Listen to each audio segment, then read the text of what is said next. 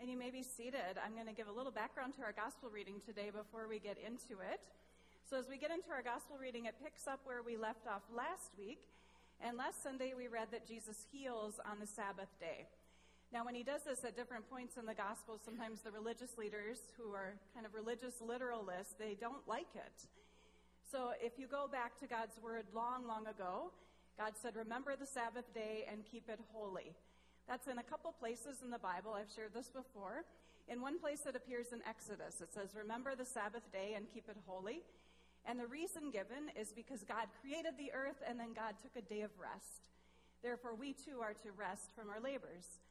But in the book of De- Deuteronomy, a different reason is given for Sabbath. It says, Remember the Sabbath day and keep it holy, for you were once slaves in Egypt. You never had a time to rest. And so you are to take this day as a day of freedom, remembering that God freed you, God gives you rest, to remember that your core identity is not found in your work and what you do, but your core identity and value comes because God has given it to you, because God created you and formed you. So when Jesus heals on the Sabbath day, he is freeing people, going back to that understanding of Sabbath. He frees people from what holds them back or weighs them down or keeps them separated from their community. And so we get to our reading for today. It's still the Sabbath day. Jesus and his companions, they leave their time of worship at the synagogue and they go to Simon and Andrew's home. And when they get there, they learn that Simon Peter's mother in law is in bed with a fever. She's sick. So on the Sabbath day, at the end of that day, Jesus approaches her, takes her by the hand, and lifts her up. He frees her from what's keeping her from everyone else, and she's immediately brought into service. So we'll read that she gets up to serve them. Now, this kind of used to annoy me because I'm like, couldn't you just give her a rest? She's just been sick and she has to get up and serve. But then I learned that the same word for service that she does for Jesus is the same word that's used by the angels who serve Jesus in the wilderness after he's tempted. One scholar notes it's the same word for service that's used when Jesus washes his disciples' feet.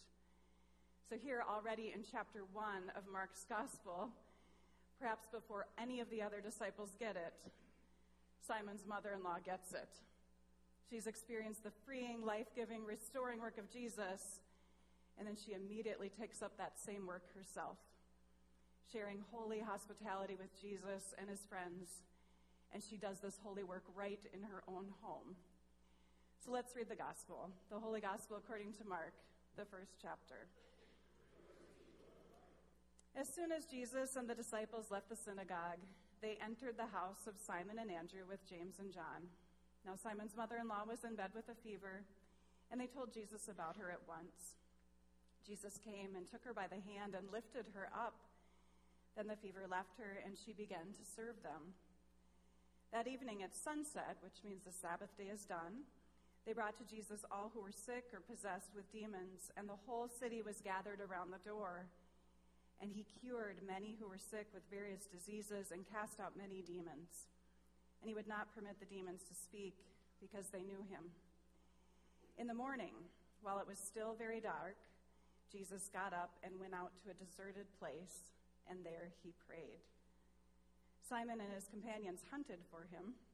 When they found him, they said to him, Everyone is searching for you. He answered, Let us go on to the neighboring towns, so that I may proclaim the message there also. For that is what I came out to do. And he went throughout Galilee, proclaiming the message in their synagogues and casting out demons. The gospel of the Lord. In this gospel reading, we sort of get a snapshot of a day in the life of Jesus. And I absolutely love reading this passage and kind of paying attention and watching the actions of Jesus, what he does on this particular day. Debie Thomas is a writer, and she writes about this passage and shares a quote from Annie Dillard. Annie Dillard writes How we spend our days is, of course, how we spend our lives. What we do this hour and that one is what we are doing. And she goes on to talk about how this is such an obvious and yet shocking truth that how we spend our days is how we spend our lives. And she says for her, it can be a little disturbing because she writes that much of the time I'm not impressed with how I spend my days. Has anyone ever felt that before? Like you look back on the day and you're like, this did not go how it should have or how I wanted it to. And she says, So I don't want these particular days to count. I want this day or that shapeless string of days last week not to count. And I promise myself what will count are the days I plan to live in the future. Days that I will fill with intention and purpose and meaning. Days that I meticulously schedule and faithfully keep that schedule.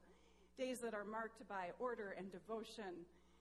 When I get around to living those days, maybe tomorrow, maybe next month, then that will be the life I'm going to live. She writes, It's a fantasy, of course, because Dillard is right. How we spend our days is how we spend our lives. And I don't think this is meant to stir up guilt in us for those of us who aren't feeling too happy with how we're spending our days, but instead to give us a sense of urgency that the time is now to follow Jesus more fully. It's not time to wait. And so I wonder how do we want to spend our days? How do we want to spend our lives? And maybe more importantly or helpfully, how is God leading and nudging us to spend our days and our lives? Adam Hamilton, in the book Unafraid, he writes that there's no greater purpose for our lives than to know that we are loved by God, to love God, and to love one another. If we are doing that each day, then we are living well. We look at Jesus on this particular day in this gospel reading, there is something so life giving in how Jesus spends this day fully being with people. That how Jesus spends his days is how he spends his life. So he shows up not only in the places of the worship, not only in places we think of as holy, but he shows up in the middle of a regular, ordinary home and there he brings healing and restores connection as he heals Simon's mother in law, and she ends up acting, going into this holy ministry of service. Debie Thomas puts it this way She says, Jesus blesses that everyday location with his presence and honors that home, and I would add our homes, as a holy place where God's work goes forward. I think there's something in this passage about us being more aware of God in our daily lives and all that we do. I think it's not just a kind of a self led spiritual awareness, it's an awareness of God that's deeply rooted in Jesus Christ. And Jesus, who we read next in that gospel reading, puts himself in the middle of those who are in despair, of those who feel overwhelmed. I mentioned that the Sabbath ends with the setting of the sun. But Jesus' ministry continues as friends and neighbors and family members bring their friends and neighbors and family members Jesus who are overcome with mental illness or those who are sick or those who are possessed with any forces that are keeping them from God or from each other. And Jesus, rather than shun or hide or try to get away from these outsiders, he enters right into their midst, freeing them from those things that are getting in their way.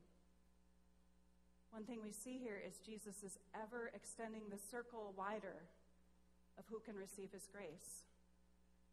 And quite a bit later in the gospel, he sends his disciples out to do the same, to extend the circle of his mercy and grace and compassion ever wider. I wonder how we're all living out that ministry today. And yet, before the disciples are ever sent out to do Jesus' work, they follow. A couple of weeks ago, we read about Jesus calling the first disciples, saying, Come, follow me, I'll make you fish for people. But a huge chunk of the gospel, they don't fish for people.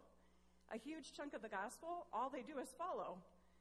They follow him to synagogues. They see him heal. They hear him teach. They follow him into homes. They follow him to deserted places of prayer. And all the while, these disciples don't really do anything at all except follow except watch Jesus and listen for Jesus, which I think is really instructive for us as well. Because we all can get so caught up in the doing and all that we are doing or think we should be doing that we forget it all starts, it's all rooted in first listening and following Jesus. We also see in Jesus on that particular day in this gospel reading that there are times when we need to stop. We read that Jesus, early in the morning, while it was still dark, he goes off to a deserted place to pray. There was still work for him to do. There were still people searching for him and who had need, but Jesus, being fully human, realized there were times he needed to say no and just stop, which I think helps us know that we too don't need to be productive every minute of every day, that there are times when we just are called to be in the presence of God, to be reminded that our value doesn't come from all that we do, but it just comes because we are, because we have been created and made by God. So there are those times when we too need that renewal that only comes from spending time with Jesus, from listening to the Holy Spirit. I think of a devotion that I read this past week in the book Good Enough. It was by Kate Bowler and Jessica Richie. And the devotion was about creating habits to help us become more aware of God. And they give the tip that to begin any new practice, we need to be reminded, and that most effective reminders happen every day. Now, I've heard this before that if you want to start something new, and in this case, a spiritual practice, it's best to tie that to something you do every day, like brushing your teeth. Maybe you put up on your mirror a verse from the Bible that you want to remember for that week. And so as you brush your teeth, you read that verse. Be reminded that God is with you. Or they say your first sip of coffee. This has worked really well for me. I sit down with my coffee before anyone else is up, and now I take out my devotion book. So those two things go together. Or they suggest, how about when you plug your phone in the charger before bed? Maybe you have your Bible open, and as you plug in that charger, you read a couple verses. They also say maybe filling the dishwasher, opening your laptop, whatever might work for you. And they write pick one reminder that you can create an association with. This is your spiritual cue. You've got a little reminder every day. And when it happens, maybe start small by saying something like, God, today is yours. And then notice how that regular practice helps you shape your day. One of the writers of that devotional, Jessica, she changed her alarm so that when she wakes up in the morning, she wakes up to these words Rise, shine, and give God the glory. What a great way to start the day with those words, right? Rise, shine, and give God the glory. After reading that devotion, I put a reminder on my phone toward the beginning of the day that says, God, today is yours. So I read it every time I pick up my phone throughout the day. It reminds me, how am I going to honor God today? For if we use our days to honor God, I believe we will find the fulfillment and meaning and purpose and maybe even joy that we are longing for. So, what practice might you add into your days to help you become more aware of Jesus each and every day? Annie Dillard wrote, How we spend our days is how we spend our lives. May we spend our days taking up the ministry of Jesus, of Jesus who renews us and wants what's life giving for us, Jesus who moves us to extend the circle of his compassion ever wider. Jesus, who invites us to create habits that remind us that whatever struggle we're facing right now, whatever challenges we see in this world, that's not all there is.